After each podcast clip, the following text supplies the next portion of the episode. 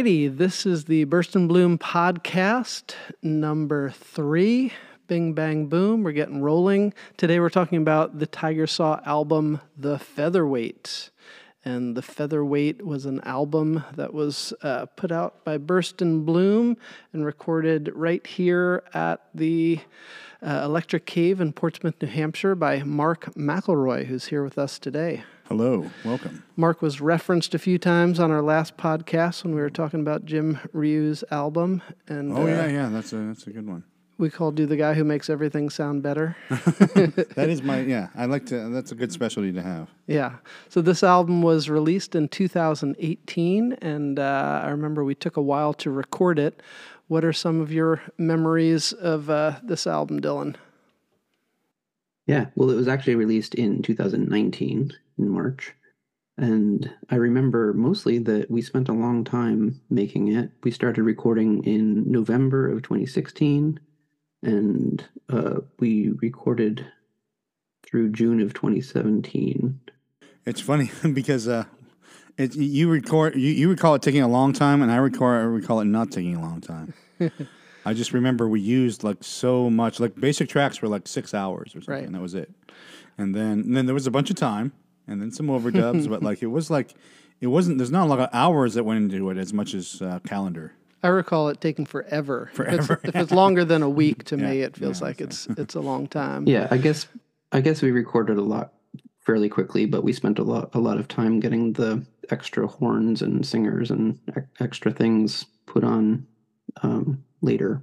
Yeah, it's uh, yeah. The, the basic tracks are just really basic, and then uh, so my memory of that is you had done a rehearsal that I couldn't make it to. I think at Jim's place with Eric, the bass player, and Jim on drums.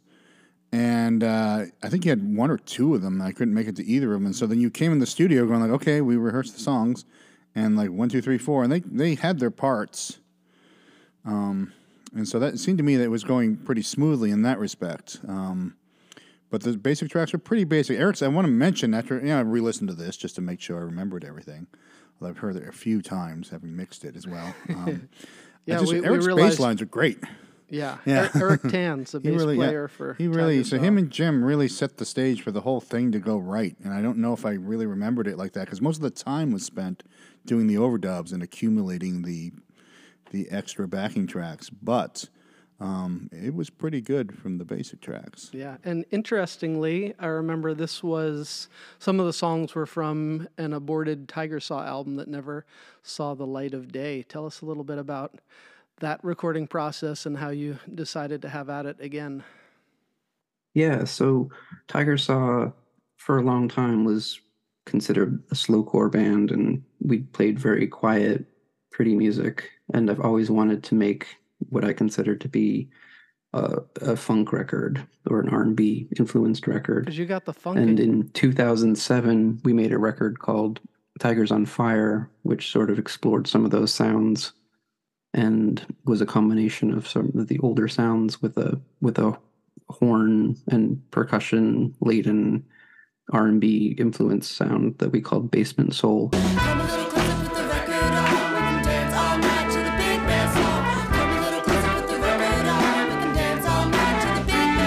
So that was sort of an experiment that I think sounds pretty good to this day, um, but it wasn't quite all the way. And after we recorded that record, um, that's when Eric Tans joined the band, and we ended up touring those songs, the Tigers on Fire songs, um, all around the U.S. and Europe. Um, and then we started writing some more songs in that vein. Um, so we recorded we recorded an album with Eric on the bass and Dylan Clark on the drums and some other folks, which had uh, some earlier versions of some of these songs on it, um, like Aviary.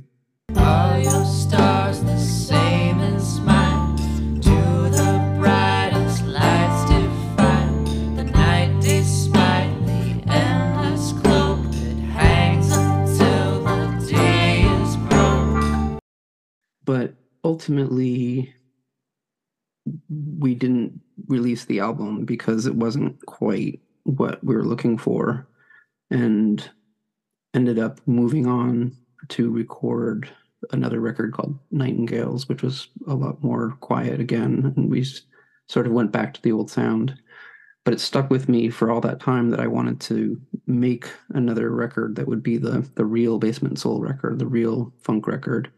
Um, but it took years and years to actually get to it again. So Eric actually left the band, and we went on to do several more things. Um, and then when when I decided in 2017 or 16, whenever it was, to make this featherweight record, I invited Eric back into the band because he was a big part of that sound back in the day. Um, and I had been talking to Jim Ryu about making music like this as well. And I thought that he would be a fantastic drummer to play these kind of songs that were influenced by the Meters and Dr. John and all these funk artists. And he was he was on board right away. So that was putting together that rhythm section was key. Nice, and and so you got um, you got a bunch of folks to play on the album, and uh, one of the songs, also an older song, was "Stronger Than Wedding Rings" that was performed with the Tiny Fires band, and you brought in Stu Diaz to sing lead vocals on that one. Stu Diaz from Soggy Po Boys and Wizardess and Diaspora Radio. Uh, what was the impetus to bring him on? Well, I love Stu's voice. I mean, I'm, a big fan of, of Soggy Po Boys, and I first heard him sing when he was in a Fela Kuti cover band called Shango.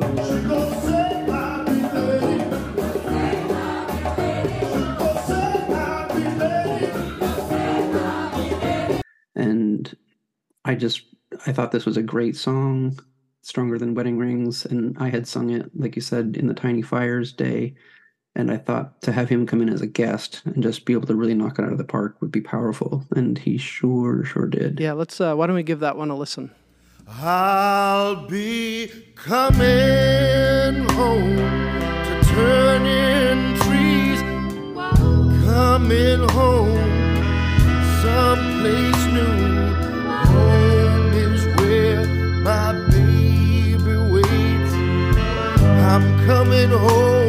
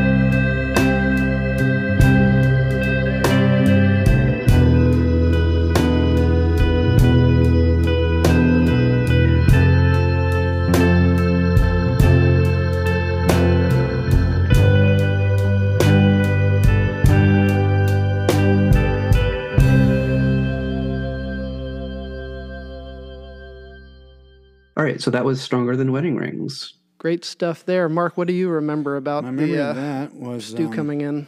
Oh, Stu coming in, he just came in, like literally just came in and sang it twice and left it, you know. So he just kind of, he, he listened to it ahead of time, had a feeling. What he really did to add his touch to it was he got really behind the beat on the vocal compared to, to, to uh, Dylan. And that's kind of the multiple takes he did was just to really get that super behind the beat R&B sound. Um, and another memory of this song was uh, the trumpet solo, which, um, because... Um, it's Chris Chris Klaxton. So the, we had Chris and Eric Klaxton play horns on this. They came in for like an hour and fifteen minutes, and we had to like bang it all out. And They're bangers. They They're can do it. incredible. And so what we were doing is I was just humming things to them, and they were like, "Okay, we'll just do that." And I would I would just kind of sing it or play in the melodica, and they would just arrange themselves too, and they you know like you know, and so we're just working at breakneck speed. And so um, trumpet solo, stronger than wedding rings, and Chris is like, "What do you want?" And I was like, "Picture you're in an L.A. pit orchestra." And you've been second trumpet your whole life, and you finally get to play a solo.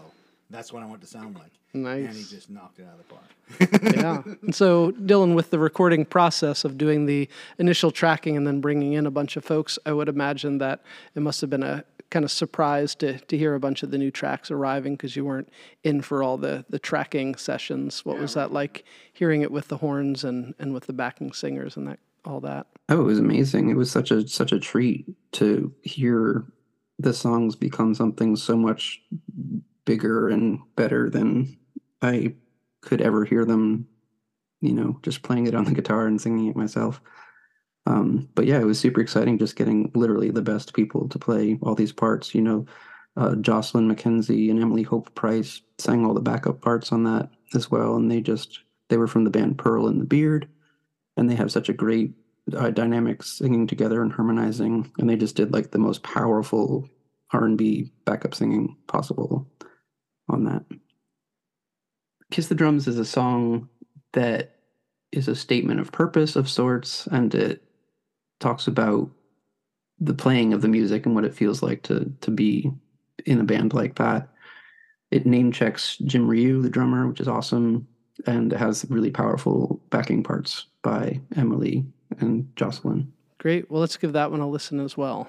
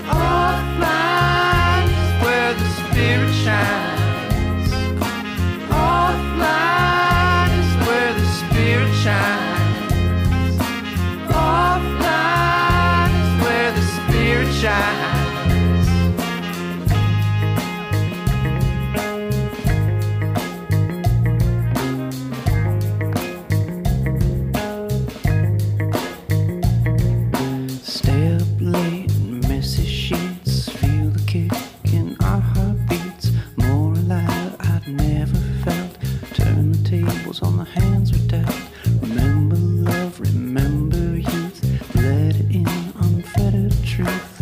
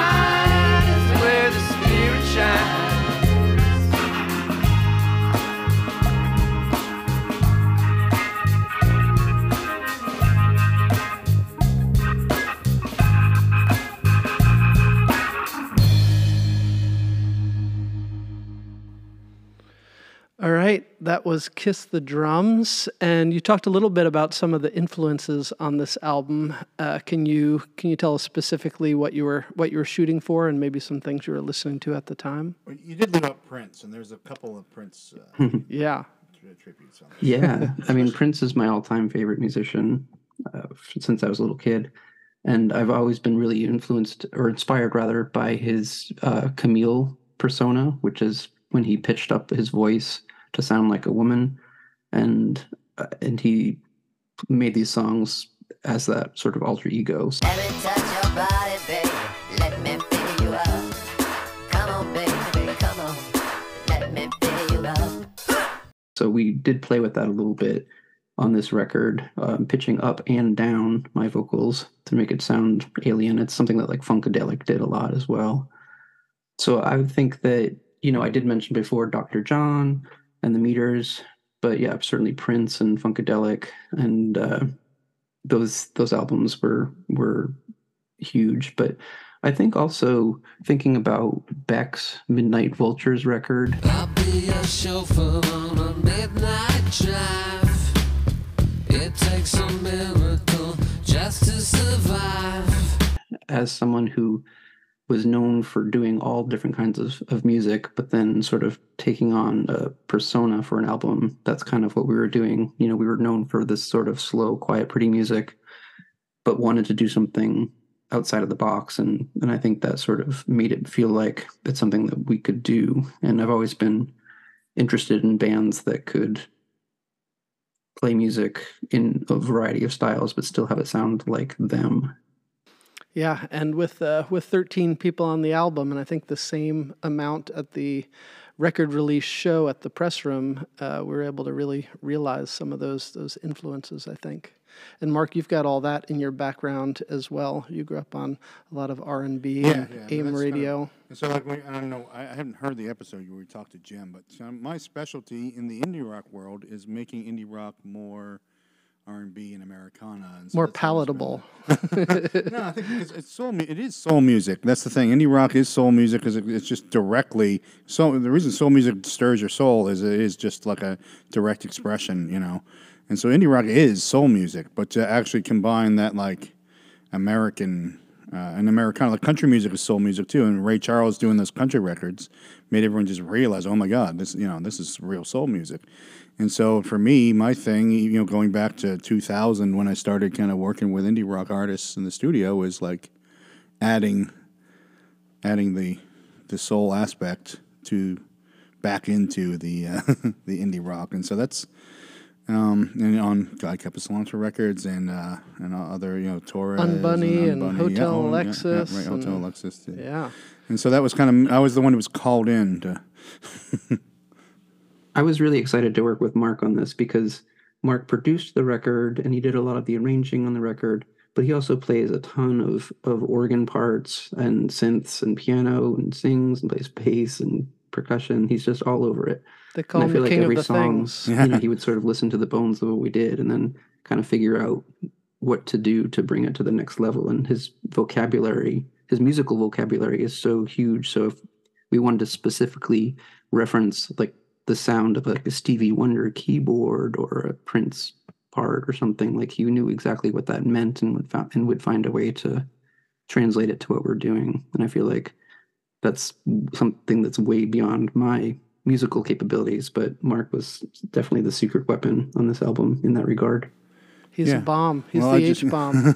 well, I, I enjoy like uh, I enjoy you know uh, connecting those dots. Essentially, like oh this this song has a Dr. John groove. Why don't we do this? And like oh yeah, you get just it's all the toms and the bass. You know that's this reminds me of you know I walk on gilded splinters, or Yeah, you yeah. know.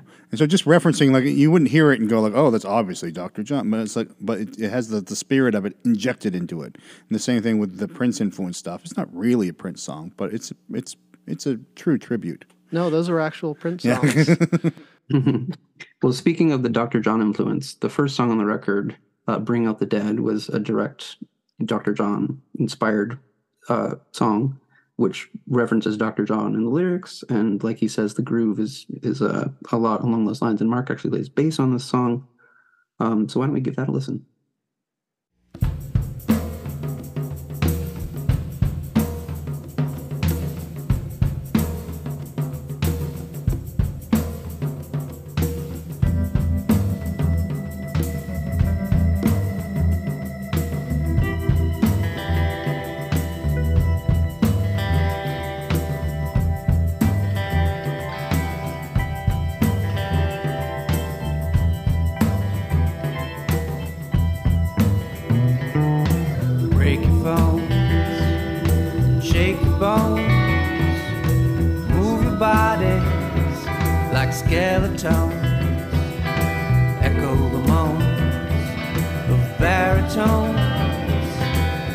Saxophone, and old trombone. We won't wait to consecrate our beloved. We celebrate, embracing fate. We levitate high above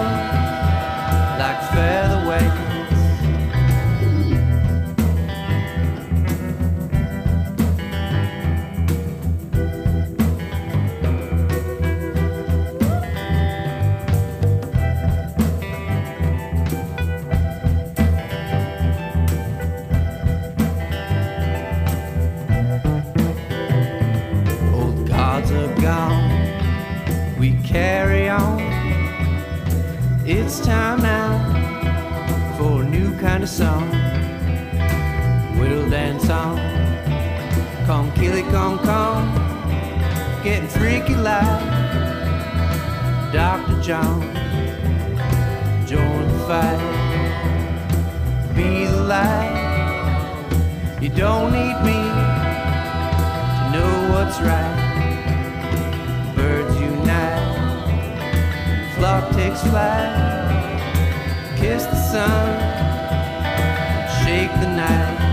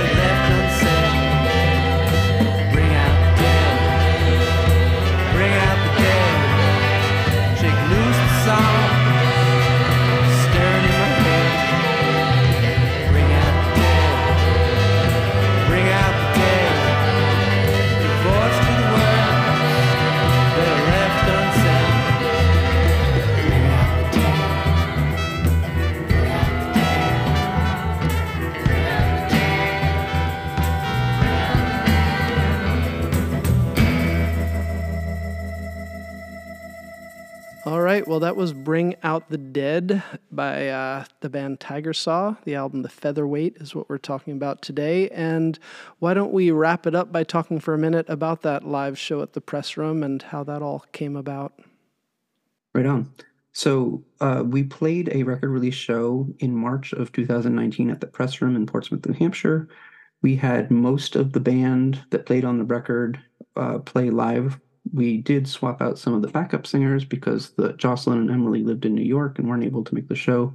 So we had Laura Fox and Juliet Nelson and Whitney Roy uh, all sang amazing backup parts for the uh, record uh, for the record release show. And we recorded the show, and then a year later, in March of 2020, uh, we released that show as a limited edition compact disc release, um, which is just the album. And then for our encore, we played Prince's Get Off, which is an amazing favorite song of mine as well.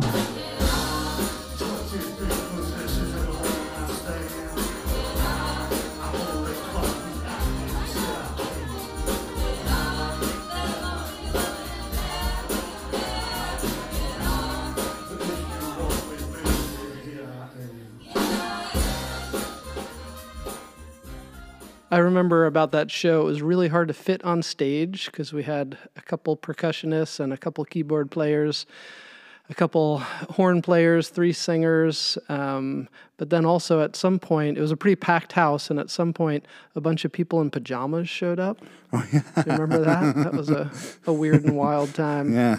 which I think all of our shows should have a whole gaggle of people in pajamas. Yeah, and I just remember it. It was it was a it was a good house, and people were really excited, and we sounded so good. And I think of the hundreds and hundreds of shows that Tiger Saw has played over the years, that is in my memory as a as a definite top five ever uh, show. Just felt so good to play with that big band on stage. And we think we sounded so great. So it's it's awesome that we were able to record it and have a, a document of that as well.